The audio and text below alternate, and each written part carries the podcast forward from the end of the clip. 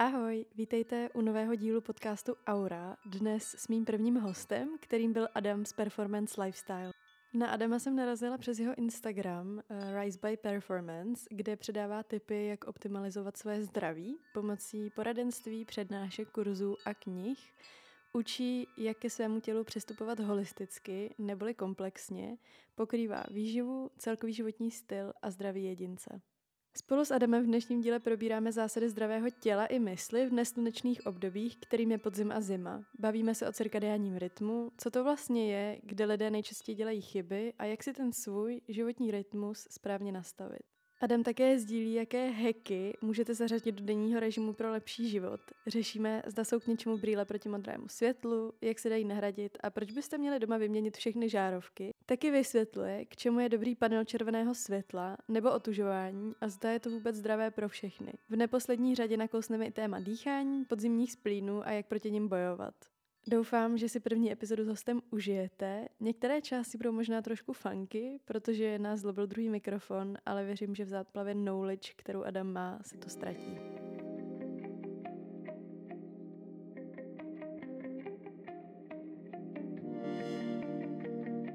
Takže ahoj, uh, já to dělám v podstatě nějakých 12 let, s tím, že 10 let už skoro teď existuje projekt Performance Lifestyle. Mm-hmm a zabýváme se nejenom teda zdravím těla, ale právě už i jakoby myslí, vědomím a to dohromady dává nějakou jakoby ten holistický přístup, performance, protože jinak že jo, se to užívá i v nějakém širším pojetí, že většinou to právě používají různé léčitele a takhle.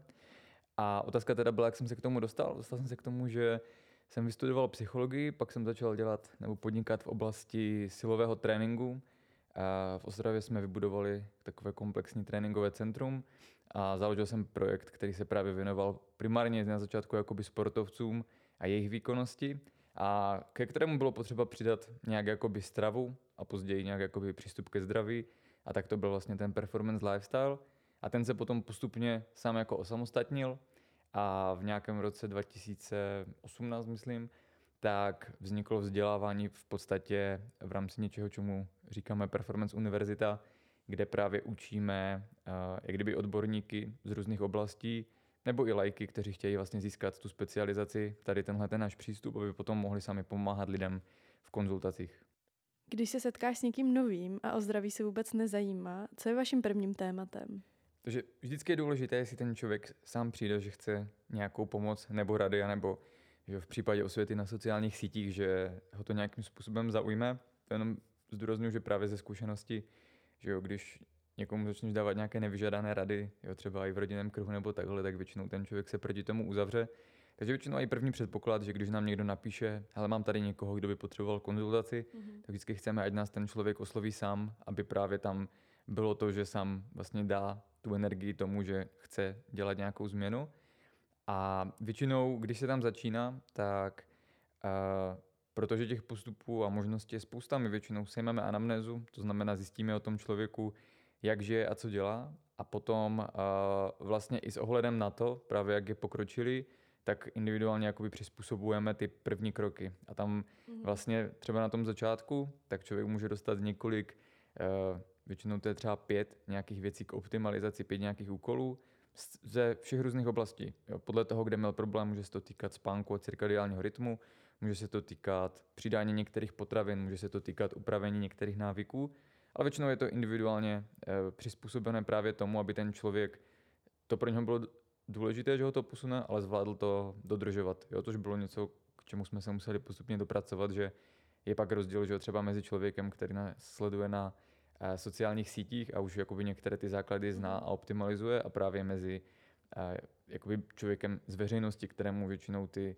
eh, věci vlastně můžou připadat zvláštní nebo třeba proti tomu, co běžně zjistí od třeba výživových influencerů a takhle. Každopádně, pokud bych měl něco říct, jakoby čím, čím začínat, tak velice často se začíná co dělá opravdu jakoby velký efekt, tak optimalizaci právě cirkadiálního rytmu a spánku, kde má spousta lidí dneska problémy. Mohl by si popsat, co to cirkadiální rytmus vlastně je? Mm-hmm. Takže všichni víme, že máme nějaký základní denní biorytmus, kdy přes den že jsme vzhůru a v noci spíme. A tomu se říká, tomu 24-hodinovému rozdělení cirkadiální rytmus. který vlastně má 24 hodin a dělí se na tu část, kdy jsme bděli a kdy spíme, ale kromě toho se nějakým způsobem, když se potom nad tím, nebo správně by to tak mělo být, že se nějakým způsobem mění vlastně i fungování člověka. Jo, správně, což dneska třeba spousta lidí už takhle necítí, tak ráno bychom se měli budit, mít nejvíce energie, potom nějaký druhý pík třeba odpoledne, k večeru by to mělo klesat, přes spaní bychom měli být přirozeně unavení a měli bychom prostě spát bez probuzení a budit se zase uh, jakoby svěží. Takže takhle by to mělo vypadat a pak je něco jiného, že v jakém stavu to dnes bohužel spíše třeba i mladí lidé mají vlivem moderních technologií a že i že jo, v důsledku ponocování a takhle to můžou mít vlastně ten cirkadiální rytmus rozhozený. Ale v, v praxi jde vlastně o to, co se v tom těle děje a v tom, jak se cítíme a jak fungujeme vlastně během toho 24-hodinového hmm. biorytmu. Jaké bývají chyby, které lidé dělají nejčastěji? No, Teď nevím, jaká je věková skupina takhle lidí, co poslouchají ten podcast, různá. Asi klidně můžeš udělat nějaký průstřel nebo říct klidně Aha. přímo věkový skupiny, jak něm nějaký chyby. Jo, tak tam uh, se ukazuje, že paradoxně ty starší generace, jako třeba uh, naše rodiče, tak těch chyb paradoxně dělají mnohem méně, protože mm. jsou nějak jakoby více zvyklí s tím, jak fungovali kdysi, jo, když ještě třeba a nebylo tolik elektronických zařízení. Když to, když potom jdeme k té mladší generaci a v podstatě více teď k té tvoji, tak vlastně adolescenti, tak se ukazuje ve studiích, tak že jo, po první generace, která třeba měla už celý život k dispozici mobil a obrazovky, a tam je pak třeba hlavně problém, když jsou mladí lidi až těsně před spaním na tabletu, jo, nebo na, hmm. na písničku a i na mobilu, ale jakože bývá to spíš, že, že buď hrajou hry, nebo prostě jsou, koukají hmm. na videa na YouTube. A tam je potom problém, že nejde jenom o spánkové návyky, to znamená, že častěji člověk potom jde spát později a ubírá si ze spánku, ale hlavní právě nepřítel, a teď to pro některé může být šokující, pokud o tom ještě neslyšeli, tak je to světlo z těch displejů, které vlastně uh, svítí tak intenzivně a takovýma barvama, že pro náš mozek to připomíná denní světlo. Mm-hmm. A když vlastně se uh, ten mladý člověk před spaním vystavuje tomuhle zářivému displeji, tak se potom stává, že, jo, že jde později spát, protože není unavený, ten spánek nastupuje později a hlavně ta regenerace během té noci není taková. A tam je zajímavé, že samozřejmě mladí lidé za začátku to uh, cítí méně tenhle ten efekt a dlouho jim toto uh, tělo odpouští až do nějakých prostě 25, 26, ale problém je, že když uh, se tam celou dobu jakoby jede na dluh, tak se to potom začne daleko rychleji projevovat. Mm. Máš nějaký hack, jak tomu předejít? Liší, liší se to, um, jakoby ten základ je, že už dneska existují buď aplikace, nebo vestavěné programy, vlastně, které dokážou minimálně to spektrum uh, toho počítače nebo tabletu upravit. Takže na, uh, kdo má MacBook, tak je tam normálně už implementován Night Shift a potom na androidových zařízeních tak je aplikace Twilight. To je, mm. je to i na mobilu, kde si nejsem jistý, myslím, že tam jakoby ta obdoba Night Shiftu není a ty minimálně přepnou to spektrum do takových více oranžových barev a to už více připomíná jakoby západ slunce. Není to optimální, ale je to řekněme první krok, aby mhm. jakoby to nejhorší se odstranilo a výrobci to vlastně museli před několika lety tam začít implementovat do těch zařízení z toho důvodu, že právě už se vědělo vědecky, že to škodí a kdyby je někdo chtěl soudit, tak oni můžou říct, jo, ale už to tam je prostě jako funkce mm-hmm. implementována. A to se týče jakoby toho, že můžeme optimalizovat obrazovky. Na druhou stranu, když jsou třeba televize, tak i ty moderní televize někdy mají v nějakém jako skrytém nastavení možnost přepnout režim ochrany zraku nebo režim teplejších barev, ale ne všechny, třeba to tam vůbec nemají, takže pak to může být problém. A potom uh, něco, čím bych, co, co může být na první pohled uh, pro člověka zvláštní, když to nikdy neviděl, ale co je právě už řekněme pokročilejší krok téhleté optimalizace cirkadiálního rytmu a i spánku, tak je využívat vlastně ty brýle blokující modré a zelené světlo. Které vlastně, pokud jste to nikdy neviděli, tak ty brýle jsou oranžové, s oranžovými skly nebo červenými, nejsou to klasické brýle, které si třeba vezmete na festival, protože uh, oni obsahují speciální fotopigmenty, které odrážejí právě, pokud jsou na tohle vyloženě jakoby vytvořeny, a jde vlastně o to, že vy, když si je nasadíte, tak vnímáte svět kolem sebe jakoby ve spektru oranžovo-červených barev a po několika dnech, ale v podstatě už po několika desítkách minut, tak si ten zrak na to zvykne a vy dokážete poměrně dobře fungovat, když nevnímáte všechny barvy. Ale co je důležité tím, že vlastně tyhle ty brýle, to, co vnímáme jako oranžové a červené, tak ten mechanismus působení je, že to právě blokuje ty části světla, ty vlnové délky světla, které vlastně uh, jsou ty, které narušují ten cirkadiální rytmus a spánek a udržují nás večer bděle a potom na to je navázáno právě to, že s tím je spojeno celkově, jak bude zdraví tělo, psychika další den fungovat. Takže když se používají tyhle ty speciální brýle, tak vlastně to umožňuje uh, to, že to světlo, ať už z LED žárovek, anebo z LED a LCD displejů, tak nás negativně neovlivňuje. Ke světlu se ještě dostaneme, ale mě by zajímalo, co takový ty blue light blokující brýle, který ale nemají přímo červený sklíčka. Jo, tohle je ožihavá, o, ožihavá oblast, protože už dříve, než se začaly řešit jakoby ty oranžové a červené brýle, tak vždycky existovala nějaká problematika, že ty nové displeje někomu způsobují migrény, jo, suché oči prostě a teda začalo, udělal se segment vlastně tyhle ty brýle na práci s počítačem, které se až v posledních letech začaly ještě propagovat jako taky modré světlo blokující brýle. Tam je ten rozdíl teda v tom, že uh, my přes den nemůžeme mít ty oranžové brýle, protože vlastně by se stal přesný opak a byli bychom unavení a chtělo by se nám spát. Mm-hmm. Ale na druhou stranu stejně pořád jakoby ty, ty obrazovky těch počítačů, zejména když někdo pracuje na počítači nebo studuje, ve škole nebo, nebo doma dlouhé hodiny nebo hraje hry, tak je problém, že ne, že by nám to přes den narušovalo cirkadiální rytmus, ale de facto to ničí oči. A mm-hmm. skrze ty oči to potom má i nějaké další jako negativní efekty na psychiku a podobně. A tam jde o to, že tyhle ty brýle blokují jenom část toho modrého světla, tu, která má největší intenzitu, která vlastně v přírodě se nevyskytuje, ale bohužel v těch obrazovkách v tom spektru ano. A tu blokují, to je nějakých 10-15% jakoby toho modrého světla. No ale problém je, že se ukázalo, že většina těch klasických eh, těchto těch brýlí na práci s počítačem, které se prodávají na různých e-shopech s elektronikou a podobně, tak ve skutečnosti ten efekt nemá a to je právě to, když mají ty sklíčka úplně uh, čiré. Jo, oni by měli být aspoň lehce do žluta a respektive ze předu to většinou jde vidět, že když se člověk vyfotí při práci na počítači, že to odráží to modré světlo té obrazovky. Takže ty brýle se dají použít, je to potom zase něco pokročilejšího, protože ten efekt je tam spíše skutečně jakoby z hlediska zdraví těch očí a, a celkově pokud někdo dlouhodobě pracuje na počítači, tak je to dobré. Na druhou stranu ne každému to vyhovuje, že jo, mít ty brýle vlastně přitom. Tam je potom výhodnější a právě pracovat s těma aplikacemi, kdy je aplikace, mm-hmm. která se jmenuje Iris, měkké IR, měkké IS, kde je nějaké, nějaké, nějaké členství se tam platí měsíčně pár dolarů a tam jde právě velice příjemně nastavit, že podle času se přirozeně mění barva té obrazovky mm. na mhm. počítači a funguje to teda pak bez brýly. Jo, je to mnohem příjemnější. Takže kdybychom to schrnuli, můžeš si ve směs jenom zapnout červený režim na telefonu, případně stáhnout aplikaci, v nejlepším případě pořídit brýle a pro experty i žárovky. Jo. Začátek je, může člověk pořešit ty aplikace, ale i z hlediska uh, toho, že pokud uh, člověk doma nemůže ovlivňovat celkově osvětlení, které má doma a má klasické osvětlení, tak ty brýle prostě pomáhají tomu, že si je ty červené a oranžové, že si je nasadím nějakých 90 minut před spaním mm-hmm.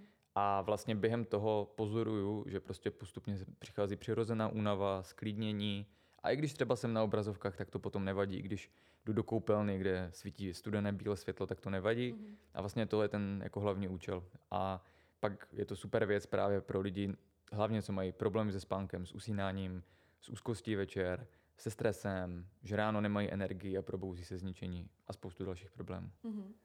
Uh, to zní občas too good to be true, když se takhle řekne, co všechno vlastně jako světlo může způsobit. A ještě by mě zajímalo ty žárovky. Mm-hmm. Uh, to byla třeba první věc, kterou jako já jsem vyměnila doma. Přišlo mi, že to udělalo strašně velký rozdíl. Proč by si měl doma mít nějaký jako jiný žárovky než normální a jaký teda si pořídit pro optimalizaci? Tohle je zajímavá oblast. My z začátku to bylo jak kdyby pokročilejší úroveň. Většinou i klientům doporučujeme první brýle, aby si vyzkoušeli, že ten efekt to je, než mm-hmm. že člověk hůře věří, že by měl vyměňovat žárovky a kupovat. A u těch žárovek tak eh, zase je to něco, co až v podstatě v posledních letech se dá nějak jakoby uspokojivě vyřešit. Tak jsou speciální žárovky, které jednak eh, z těchto jakoby vychází, že prostě byly žárovky, u kterých se dá měnit barva v podstatě na jakoukoliv, jo, na prostě miliony různých barev které se třeba používaly jako takové zábavné osvětlení.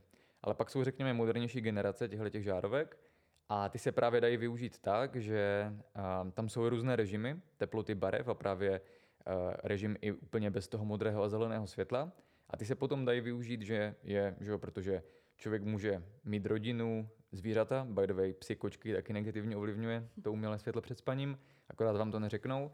Takže vlastně, že jo, nemůžu dávat malé brýle prostě svému psovi, ale místo toho můžu uh, ovlivnit celkové světlo doma, hlavně když má člověk i malé děti, tak je to důležité. A tam vlastně jsou to klasické žárovky, to znamená, je potřeba na to normální nějaká patice, buď velikost E14 nebo E27, nemůžou to být nějaké jenom bodové ledky.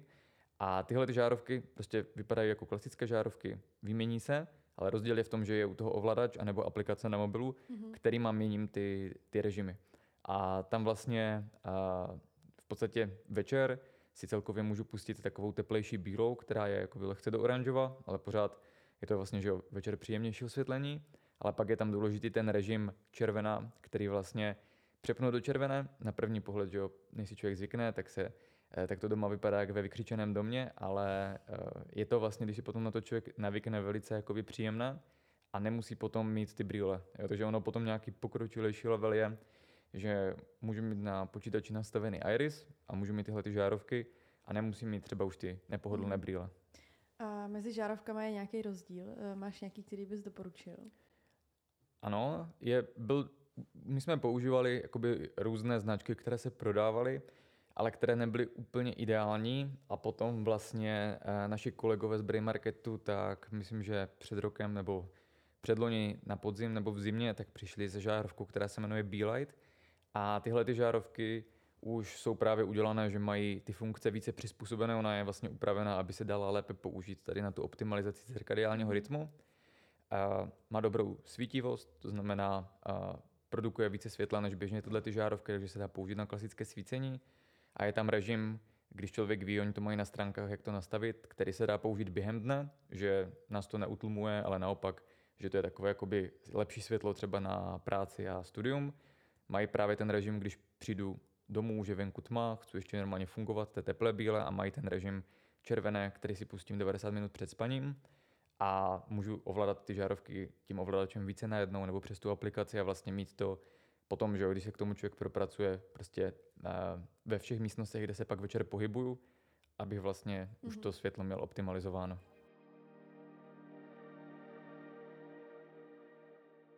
Mohl by si ještě posluchačům vysvětlit rozdíl mezi červeným světlem takhle večer a pak eh, takovým tím panelem červeného světla? Já to dávám docela často do Insta Stories a myslím si, že někdo teď může být zmatený. Jo, takže tam hlavně rozdíl je, že uh, za prvé ten panel, když se používá ráno, tak se třeba používá právě, když je venku ještě uh, buď tma, nebo je opravdu sichravo a je vlastně málo světla, nejenom venku, ale hlavně uvnitř. A nejde ani tak o tu červenou, že bychom ji potřebovali z hlediska toho cirkadiálního rytmu.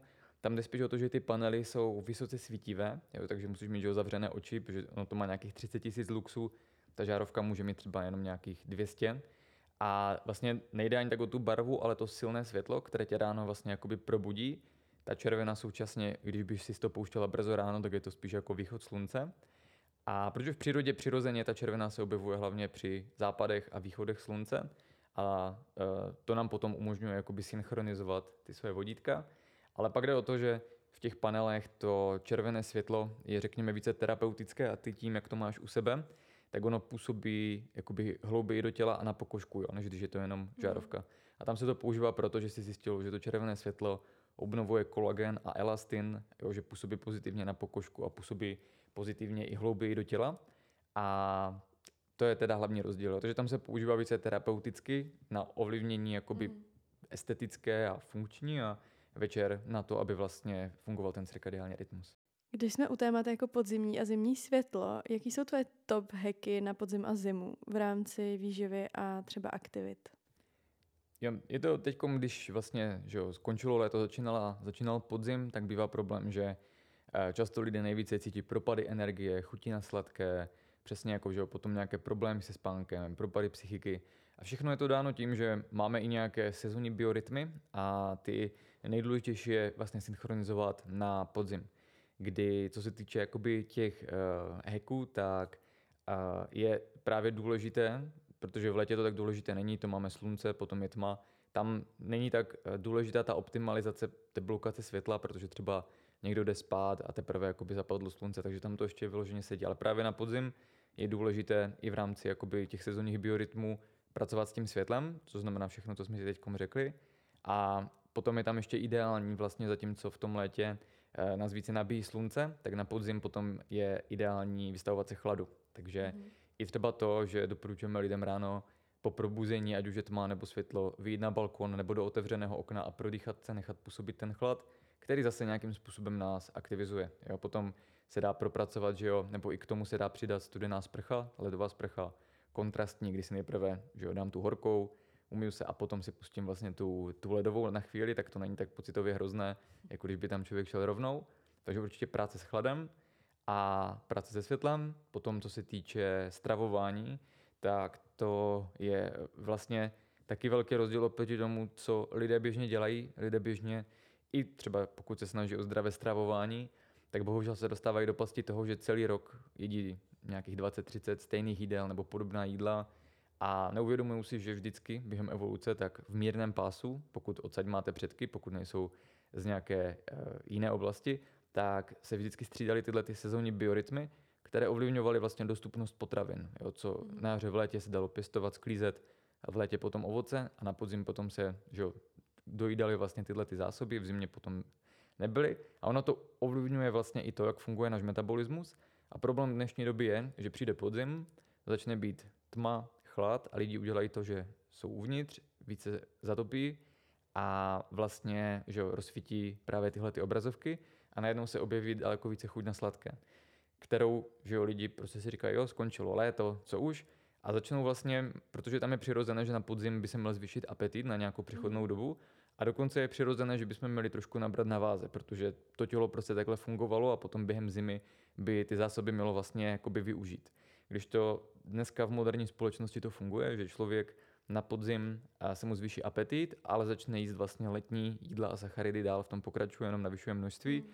a pak vlastně od podzimu až do konce zimy nabírá, ukládá takovou tkáň a u některých lidí to potom způsobuje zacyklené vlastně metabolické problémy. Kdy jo, potom ve světle části roku to je lepší a pak se to zase vrací v dalším cyklu. Takže z tohohle ohledu je důležité na podzim interpretovat ten zvýšený apetit nebo chuť a nejít rovnou do toho sladkého nebo k vlastně, že jo, nějakému junk foodu a průmyslově zpracovaným potravinám, ale naopak to tělo si vlastně v té chvíli žádá, aby jsme konzumovali více kvalitních tuků, kvalitní bílkoviny a když sacharidy, tak sezónní, komplexně, jako jsou brambory, batáty, jo, nějaká kořenová zelenina.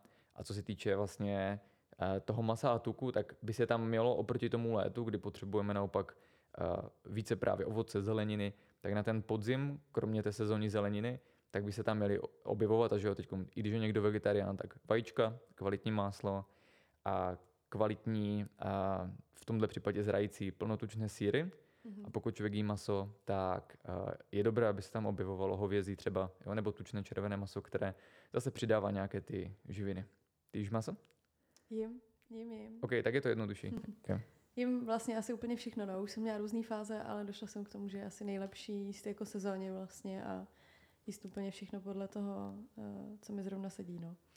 Ale to je, to je velký asi jiný ještě téma celkově strava. Každopádně díky. Eh, mě ještě eh, zajímá u toho otužování, vlastně obecně možná třeba i u saunování, ke kterému asi lidi více tíhnou teď takhle, když je chladno.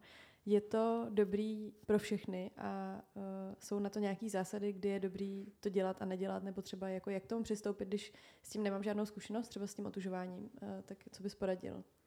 Jednak otužování i saunování, tak Ehm, je samozřejmě ideální, že začít s tím na podzim, ono nás oboje nějakým způsobem posiluje a dává nám endorfiny a energii.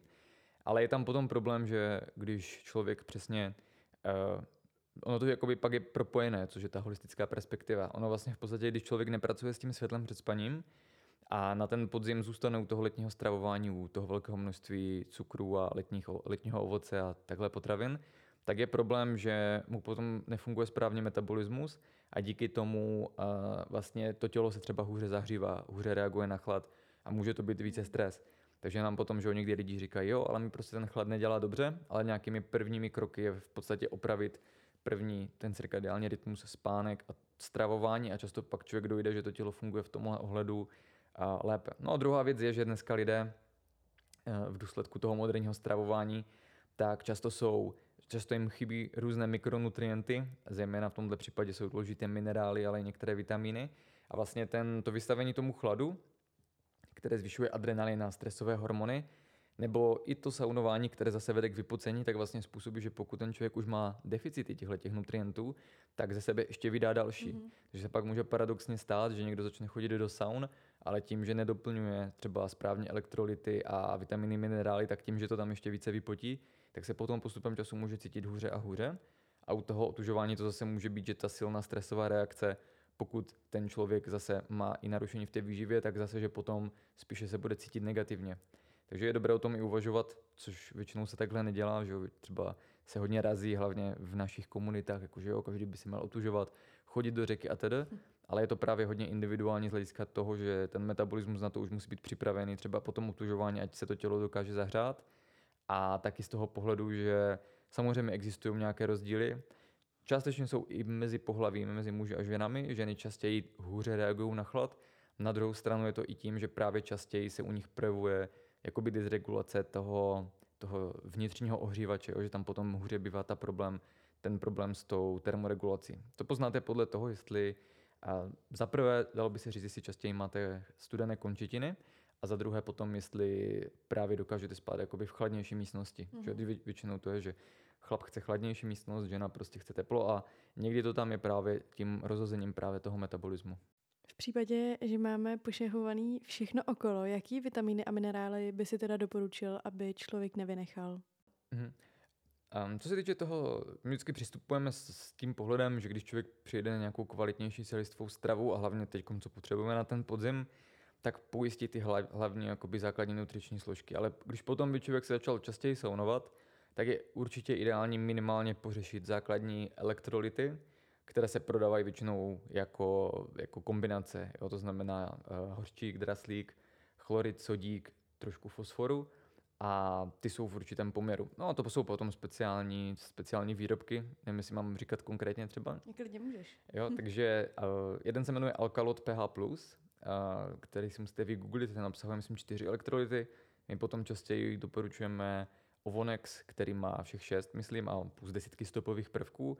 A to nejenom, když se člověk saunuje, ale obecně na, nějaké, na nějakou obnovu. Jo, kdy třeba to stačí dát ráno do vody a vypít vlastně a dostat do sebe ty elektrolyty, které jinak často lidem chybí, kromě toho, když hodně solí a pak mají hodně chloridu a sodíku. Ještě bych chtěla nakousnout dýchací techniky. Pro mě osobně je to velmi nový, ale velmi zajímavý téma. Měl bys doporučení na dechovou techniku, kterou zvládne úplně každý like? Určitě, takže celkově práce s dechem že se stává stále populárnější a nejčastěji se s tím můžeme setkat v podobě, že lidé začínají třeba dýchat podle Vima Hofa a jeho metody. Mm-hmm. A tady paradoxně nejsem úplně proponent toho, než by to bylo špatně a Člověk to určitě může dělat, ale problém je, že se tam většinou dělají tři série, které s pauzama můžou trvat 15-20 minut a to zase ze, skučete, ze, skutečné, ze zkušenosti často lidi odvádí od toho to dělat pravidelně, což je hodně důležité u dechové praxe. A zejména, eh, když že jo, neví, jak na to musí jet podle nějaké aplikace nebo videa. Takže z mého pohledu je vůbec důležité na začátku eh, v rámci nějaké dechové praxe věnovat jakoby pozornost tomu dechu a učit se správně dýchat a potom máme jakoby takovou základní dechovou techniku, kterou právě může dělat každý, že ta práce s dechem se dá použít na aktivaci nebo na sklidnění, podle toho jaká, dá se použít na meditaci, dá se použít eh, podle svého typu na spoustu věcí, dá se použít na dosahování změněných stavů, vědomí, jo, ledas co. Ale na začátku je důležité vůbec mít nějakou dech, techniku, kdy vnímám dech a kdy vlastně pracuji s tím, abych vůbec to tělo více okysličil. A my používáme něco, co se nazývá, podobně jako spousta našich věcí, performance nádechy, která se provádí ve stoje, což je taky výhoda oproti té klasické Wim metodě, kdy se leží eh, na nějakém tvrdém povrchu, protože pak někteří lidi mají problém, co mají stažené svaly hrudníku, že se tam nemůžou úplně nadechnout, jo? že právě na to člověk už musí být trošku víc uvolněný. Takže u této metody jsem ve stoje, což je výhoda, zvládne to dělat každý, stačí udělat 10 až 12 opakování a vypadá to tak, že ještě třeba když se to dělá ráno, tak právě od, přijdu k oknu, otevřu okno, protože potřebuju co nejvíc kyslíku, nebudu na balkon nebo na zahradu, podle toho, co mám. Ale ideálně je, když je tam jakoby čerstvý vzduch a vlastně začnu um, dělat prohloubené nádechy nosem a já že to tady nemůžu předvést, protože máme jenom audio, ale začnu dělat prohloubené nádechy nosem, takové více expresivní, kdy uh, zase spíš je důležité vnímat, že ty první dvě třetiny toho nádechu jdou více přes břicho, to znamená, že používám svaly středu těla k tomu, aby ten nádech byl vlastně prohloubený a nadechuju se nosem intenzivně. Tím se by the way uvolňuje oxid dusnatý, který pak rozšiřuje cévy. Poslední třetina toho nádechu je přes hrudník, takže první dvě třetiny jsou přes břicho, poslední třetina je přes hrudník, to znamená, že se že jo, eh, nadýma, otevírá. A co je důležité, tak tady při té technice proto, když vás někdo uvidí v okně ráno, jak to provadíte od sousedu, tak si bude prvně myslet, že jste se zbláznili, ale ten efekt stojí za to, tak vlastně se používají uh, ruce, které jdou od těla, mm-hmm. aby vlastně ten uh, hrudník se otevřel, respektive jdou až skoro za tělo, lopatky jdou k sobě při tom nádechu a výdech je potom silný pusou do maximálního vydechnutí a ty ruce jdou zase před tělo že si vlastně pomáhám těma pažema, tady to napodobuju, aby... Když tak nalinkujeme potom do popisku nějaký video. Jo, ty jsme zrovna včera, nebo předevčerem vyšlo. Mm-hmm. Takže e, tam vlastně jde o to, že když přidám ještě ty paže, tak mi to umožní ty většinou po spánku, právě když jsem trošku stažený, tak jakoby uvolňovat ty správné svaly a umožnit, aby to tělo do sebe mm-hmm. dostalo více vzduchu a více toho vzduchu vydechlo. Takže potom stačí udělat takhle 10-12 nádechů mm-hmm. prohloubených a člověk začne cítit, jo, jakoby, že a, jaké to je vlastně, když se začne více okysličovat. Řekl bys, že ten dech je jako jeden z nějakých pilířů, se kterými by člověk měl začít? Určitě, jo, určitě. V podstatě jeden z nejzákladnějších. Jo, je to něco, co že jo, nemusíme proto nic kupovat. Všechny ty další věci, třeba a i s tím světlem, tak taky se to dá dělat jako bez kupování věcí, prostě vypínat že jo, a tak dále. Ale nemusíme u dechu nic kupovat. Je to něco, co máme přirozeně k dispozici a je to jenom o tom dát tomu chvilku času a pozornosti. A tady je potom strašně zajímavé sledovat, eh, že se v podstatě za prvé spousta dneska lidí, ať už mladých nebo starých, tak právě dýchá špatně celkově během dne, což potom ovlivňuje milion věcí od jakoby postury těla až po právě okysličení, výkonnost, energii a tak dále. A i, to, i z toho důvodu, že v naší kultuře právě tady tak jak kdyby se lidi stydí dýchat tak, aby to šlo vidět. Jo, máme to já nevím, spojené, že když má někdo rýmu nebo cokoliv, že se, jakože, takže se objevuje vlastně tendence dýchat nezřetelně, neprojevovaně a i třeba přesně takhle jako umluvení, když děláme.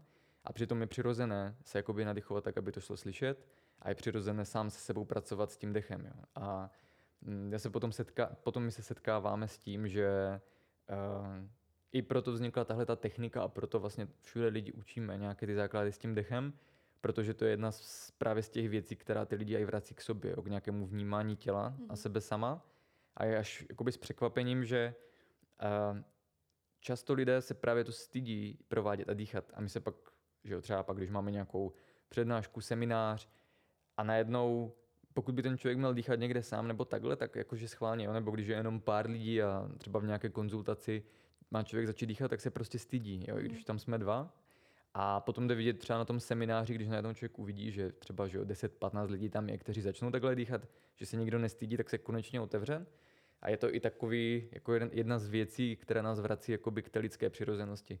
Takže pak vždycky vidět, jak to v těch lidech jakoby klikne a uvědomí si, OK, nemusím se prostě stydět expresivně dýchat. Jo? A když to třeba dělám, já nevím, já osobně v parku, jdou nějací lidé na procházce se psem, takže si neříkám, pane bože, co si řeknou o tom, že tady dělám takové dechové cvičení, ale řeknu si, teď jim dávám pozitivní příklad toho, že se nemusí stydět a že to můžou dělat taky.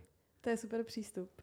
Uh, mě by ještě zajímalo, uh, teď je podle mě docela veliký téma nějaká jako sezónní deprese nebo spíš sezónní sklon k splínům. Čím to může být a jak proti tomu bojovat?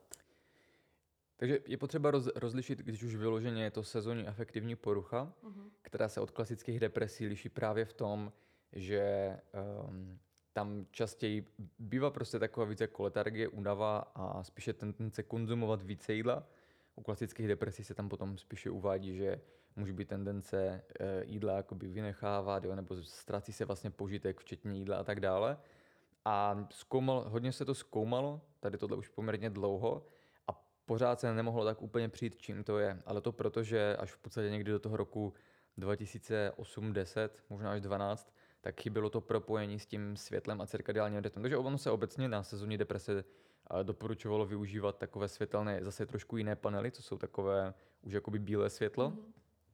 a vlastně vycházelo to z toho, že lidem že jo, během dne chybí intenzivnější světlo. A když se na to podíváme v, šir, v širším kontextu, tak ty skutečně sezónní deprese jsou právě nejčastěji způsobeny tím, že lidé z přechodu léta na podzim, kdy oni začínají, tak přesně neupraví to světlo, že začnou večer být více na obrazovkách, protože je dříve tma.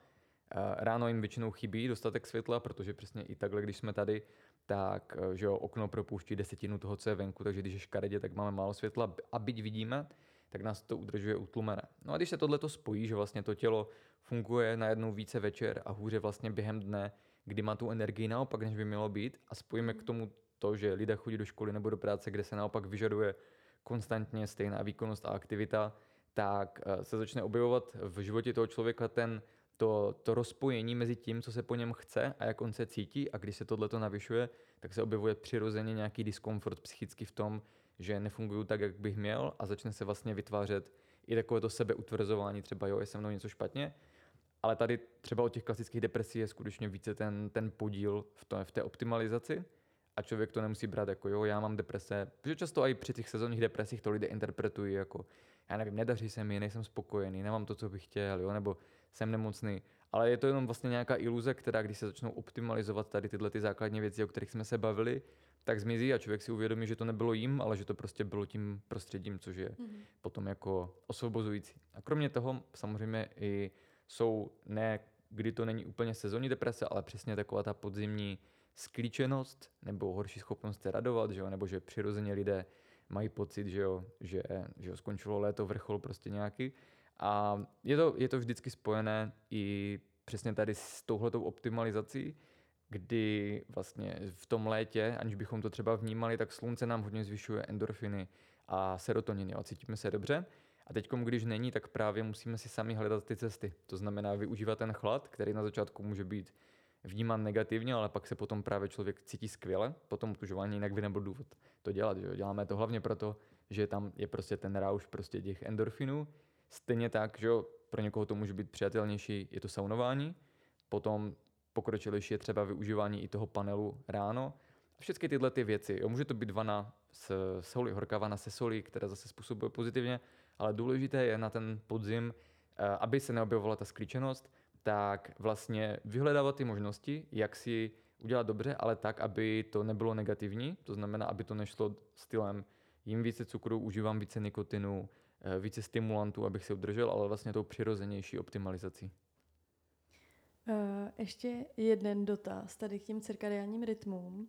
Já často slyším, když někomu povídám vlastně o tady těch jako možnostech, jak, uh, jak si to třeba udělat hezčí ten život, Eh, že to je jako je jiný případ a lidi si často myslí, nebo teda minimálně lidi mýho věku, který potkávám, že jsou typ, který je noční sova. Je to vůbec možný, aby jako někdo fungoval obráceně? Je to zajímavé téma, které podobně jako hodně témat je vnímáno trošku eh, právě zkreslené a, zkresleně a tyhle ty noční sovy, tak jsou často lidé, kteří si jenom obhajují to, že vlastně jakoby žijou v tom hodně narušeném cirkadiálním rytmu. Takže jak to je doopravdy, tak je, že vlastně nemáme jenom dva chronotypy, to znamená nějaký skřivan a sova, to je spíš takové české jakoby, nebo ono se to i, i jakoby ve výzkumu dříve používalo, ale že jsou čtyři, čtyři jakoby chronotypy, typy lidí, což teď není úplně důležité, jaký který je. Nicméně ten, který je, eh, řekněme, označován jako, že lidé, kteří se označují jako ty noční sovy, tak existuje a skutečně se potom liší to, že když člověk dělá ty věci správně, tak pro někoho třeba teď na podzim je ideální skutečně jít spát v 10 a přirozeně se potom budí brzo a funguje daleko lépe.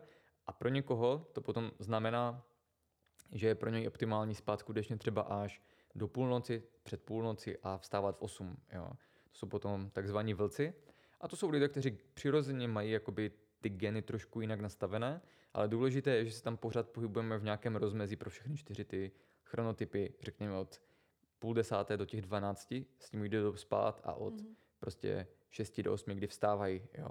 Ale mm, problém bývá, že právě tihleti jakoby vlci, ten chronotyp vlka, kteří se označují jako sovy, tak tím, že se cítí večer lépe, tak většinou pracují nebo něco dělají na počítači a ten je uměle udržuje déle vzhůru. Mm-hmm. Takže v konečném důsledku, a já sám jsem to tak jakoby dělal dlouhé roky, než celý tady tenhle ten projekt začal, takže vždycky třeba na vysoké škole jsem se učil právě třeba od 10 do 2 do rána a protože člověk jakoby tihne k tomu večernímu, tak jakoby funguje v tomhle režimu lépe, ale to neznamená, že to je pro něj dobře. Takže se mm-hmm. pak stává, že i vlastně ti lidé, kteří takhle jakoby jsou ty noční sovy a mají to nastavené, tak tak sice zdánlivě fungují dobře, ale pořád to není optimální, protože pořád narušují to světelné prostředí, cirkadiální rytmus a spánek.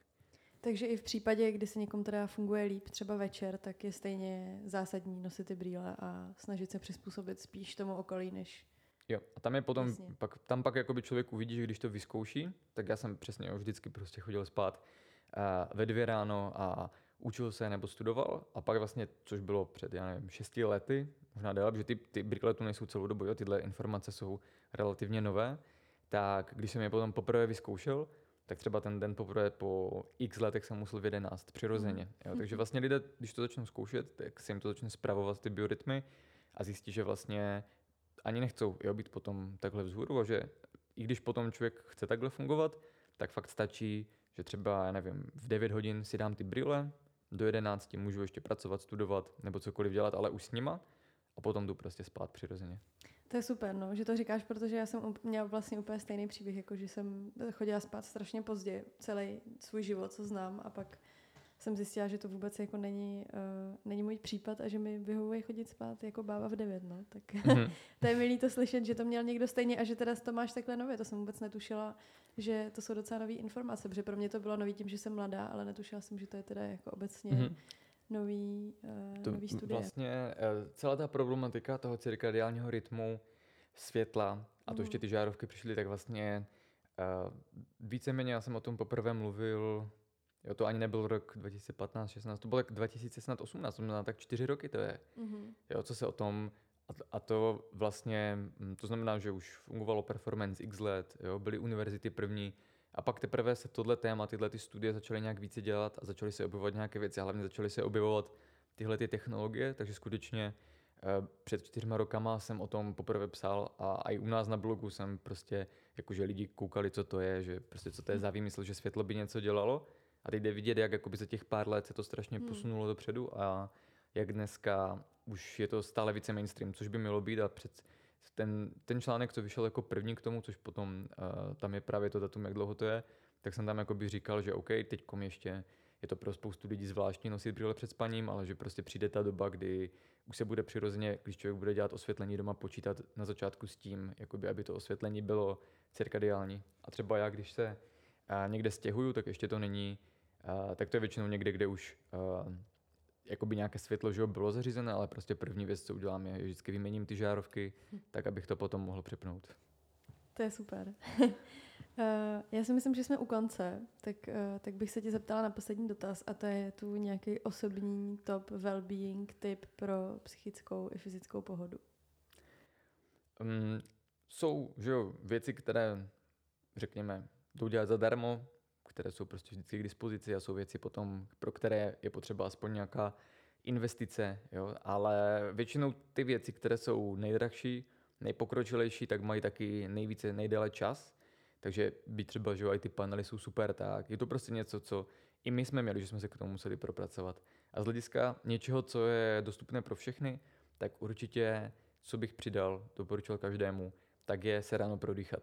Ono, když to udělal správně a skutečně můžete se podívat na, na náš profil by Performance, tam je video, jak udělat tu dechovou techniku, tak eh, člověk, že jo, normálně, když takhle lidé mají narušené biorytmy, člověk ráno vstává, nemá energii, necítí se dobře, může mít sníženou motivaci, pak častěji chytá do ruky mobil a tak dále. Ale když místo toho, abych ráno chytl do ruky mobil, vstanu, jdu otevřu, začnu dýchat, tak udělám něco, co vlastně potom jakoby celý, celý ten den mi to změní v tom, že už na začátku udělám něco, co mám ve svých rukou, co mě pozitivně ovlivní a co cítím, že působí. A to mi dá i takovou jakoby jiskru, že vlastně i ty ostatní věci můžu začít ovlivňovat. Takže my většinou postupujeme s lidma tak, že nejenom to dýchání, ale třeba druhou věc, kterou bych přidal, je skutečně za pár stovek si koupit ty brýle na blokaci světla. A zase poměr jakoby cena výkon to udělá neuvěřitelně hodně a nosit je prostě 90 minut před spaním. A určitě se taky setkala, nebo zvenku, eh, z, vnějšího pohledu to potom často může vypadat, že ano, tady tihle lidé se omezují, jo, nebo dělají prostě, že si odpírají spoustu věcí a spoustu jakoby vymožeností, jo, nebo toho, co může dělat lidem dobře, ale v konečném důsledku to není jako nějaké prostě přísné diety, kdy člověk je bez energie a cítí se pod psa, ale je to koncipováno tak, že všechny tyhle ty věci umožní člověku se cítit lépe a to potom motivuje dělat další věci. Ale na začátku člověk musí mít nějakou energii, musí mít nějaký dopamin, aby ty změny chtěl dělat a proto na začátku prostě dýchat a blokovat modré světlo a pak ucítíte, že když se cítíte lépe, tak chcete více. Super, moc děkuju. Děkuju za strašně moc komplexní pohled, který je pomohl i mně si spousta věcí srovnat. A my se asi uslyšíme brzy příště. Tak jo, díky za pozvání a díky posluchačům. Mějte se. Všechny produkty, které s Adamem zmiňujeme, najdete v popisku epizody. Nezapomeňte podcast ohodnotit a také se přidat do Members Only Club na herohero.co lomítko aura. Mimo dřívějších epizod tam najdete spoustu bonusového obsahu a také třeba slavy na zmiňované produkty. Dejte mi vědět, jak se vám dnešní epizoda líbila a brzy naslyšenou.